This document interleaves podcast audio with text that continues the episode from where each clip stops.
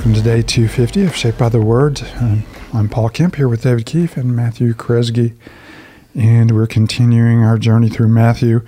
We got you halfway through Matthew 12 yesterday, so we're going to continue in Matthew 12 uh, today, and you can see the tension mounting as Jesus nears Jerusalem and nears the cross. You see the conflict between Jesus and the teachers of the law. And we pointed out, you know, yesterday you have this wonderful scene where a man with a withered hand is restored on the Sabbath. And Jesus said it's lawful to do good on the Sabbath. In other words, the Sabbath is for good and, and for the purpose of restoring, you know, what is lost in us, which was envisioned, you know, in what he did. And instead of rejoicing at the teachers in law began to look for a reason to kill him.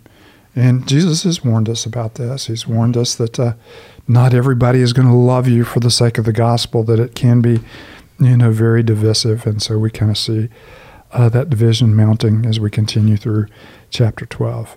Uh, before we read, let's uh, offer ourselves in a moment to the Lord. Matt, you mind yeah, leading us? Let's pray. Father, we do offer this moment and this time to you. We ask that you would be with us.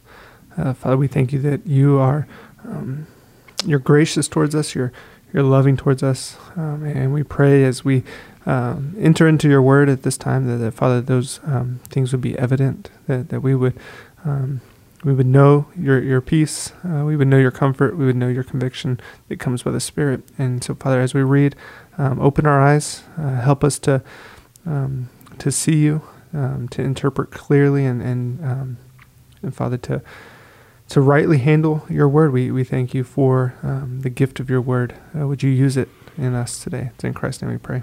Amen. Matthew chapter 12, beginning in verse 22. And then they brought him a demon possessed man who was blind and mute, and Jesus healed him so they could both talk and see.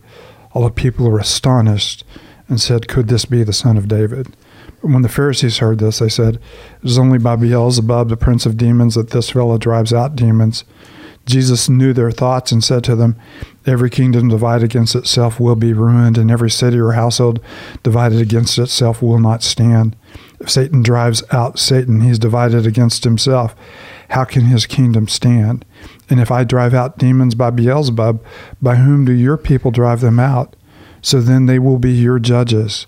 But if it is by the Spirit of God that I drive out demons, then the kingdom of God has come upon you. Or again, how can anyone enter a strong man's house and carry off his possessions unless he first ties up the strong man? Then he can plunder his house. Whoever is not with me is against me, and whoever does not gather with me scatters.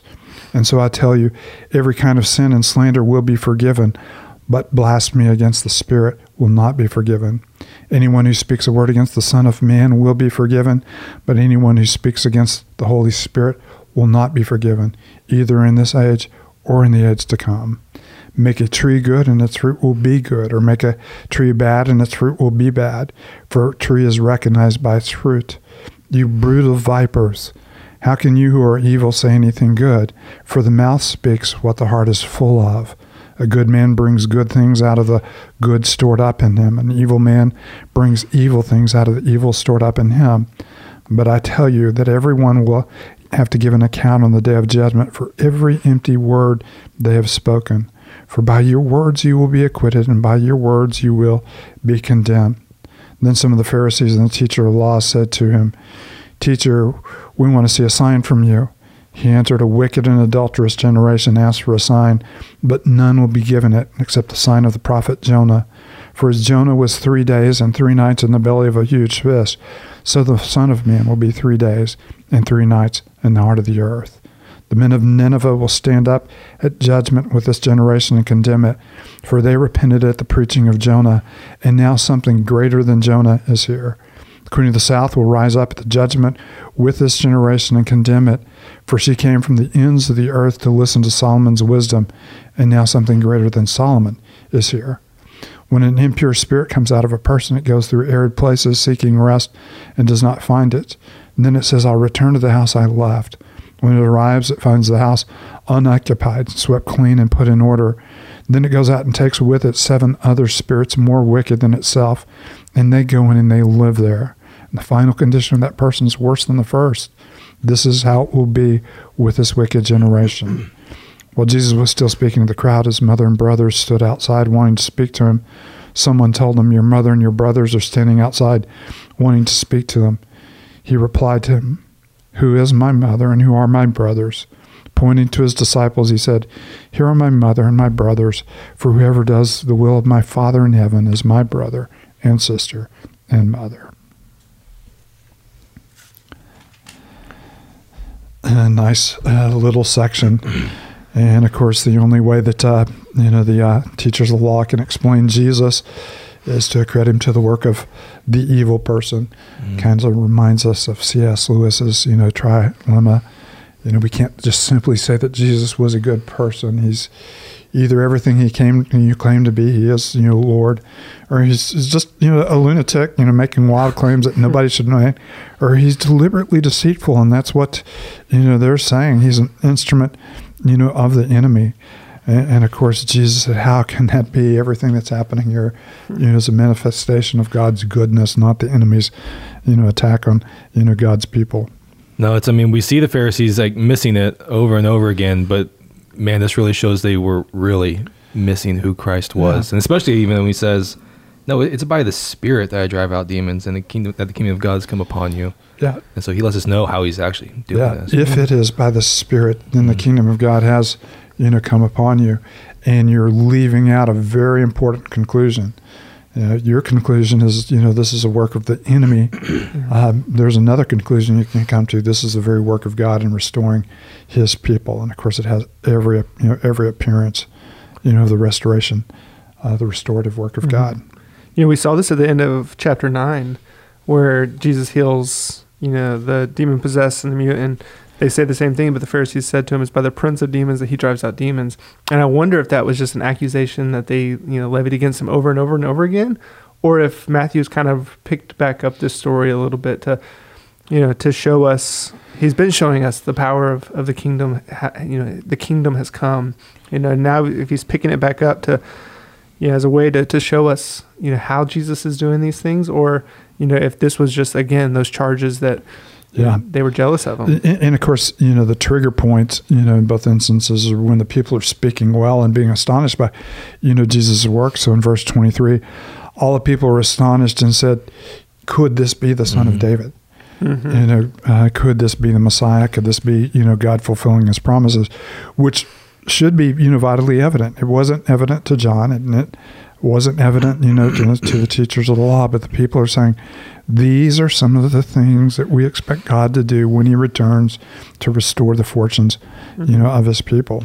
And what, uh, you know, with that note in the chapter nine, you know, the the two blind men call out, "Have mercy on the son of David," and then the people exclaim, "Nothing like this has ever been seen in Israel." And that is, those are the trigger points where, uh, right. Anytime somebody is speaking well of Jesus or connecting him, you know, with the work of God, and it is it is fantastic. You know that the uh, that they saw in him, you know, what the disciples need to see that this is indeed the Son of David, mm-hmm. and what the te- you know the people yeah. you know, need to see. And I like as well in, in, that opening scene as you know they're they're kind of attributing Christ's power to to Satan, but then we see no no that that's not where his powers come from. It's comes from the Spirit, but even more how much more powerful Jesus is than this Beelzebul that they're speaking of, that he's actually can bind Satan and then go and plunder his house and take people into the kingdom that he's been proclaiming. And so just love seeing where they think his power's coming from. It's actually not from there, and it's actually so much more that Jesus has than they could even imagine, um, as he's actually the one plundering Satan. Yeah. Mm-hmm. And, and of course, we see that image, you know, in uh, uh, Revelation chapter 20, you know, the binding, you know, of Satan. And of course, Jesus is here proclaiming, I'm the one who is able to do that. I am the one who has, mm. you know, has done that. Yeah. I, I think that it's interesting too, following, you know, this discussion, um, where the Pharisees and the teachers will ask him, teacher, we want a sign from you. And then he says, you know, a wicked, a wicked generation seeks for a sign. And I just, we talked about this a little bit previously, but um, you know, just in my reading through numbers right now, and and you have the, kind of that generation, the unbelieving generation stuck in the wilderness, you know, failing to believe God um, will bring about His promises to them. You know, and, and God, one of the things He indicts them for is, I've shown you sign after sign after Mhm. sign, and yet you still not, do not believe. And and I mean, they have to know you know those stories. And Jesus is saying, "You're just like the generations of old. You won't believe what you see." No, absolutely. You, what kind of sign would you like? Yeah. Would you like to see, you know, a dead girl raised? Uh, Mhm. would you like to see a blind man see? Would you like to see a man with a shriveled hand have his hand completely restored, you know, in front of you while you look on and plan a way, you know, to you know murder me? Um, Mhm. would But you Think about the sign he just did. I mean, a couple chapters ago, I some more bring- signs I wanted to go through. know. There's a couple more. Well, they, enter it. they bring the man lying on the mat, and Jesus says, "Your, Your sins, sins are are forgiven,", forgiven. which is a claim to be God. It's a way to steal my thunder. Yeah, and then what does Jesus close. do? He says, "Just so you know, I have the authority, the sign right. to do that. Stand up, take your mat, and walk." And the man walks away, and they say, "Oh no." No, and that's an important expression of what miracles are. They're a sign of some deeper work, and that deeper work is, you know, not just the restoration of the outer person, but the restoration of the inward person. And of course, the gospel restores us in relationship with God, and one day we will be restored fully, you know, spiritually, physically, emotionally, uh, all, all together. And you have to love, you know, his you know description, you know, in verse, you know, thirty, you know, thirty-three is a beautiful expression of the gospel. Mm. Make a tree good, and its fruit will be good. Mm-hmm. And uh, that's exactly what the gospel does. It changes the very character of who we are so that we can bear the fruit of, of the kingdom. Mm. And, and of course, what sin has done to us is, you know, the very next sentence make the tree bad, and all of its fruit is bad. Mm. And the tree will be recognized, you know, by its, you know, by its fruit.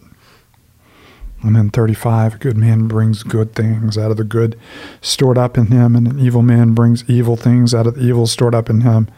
I tell you that everyone will have to give an account on the day of judgment for every idle word. And what do you think qualifies for idle words there, Matt? I don't want careless words. Yeah, careless Every- words.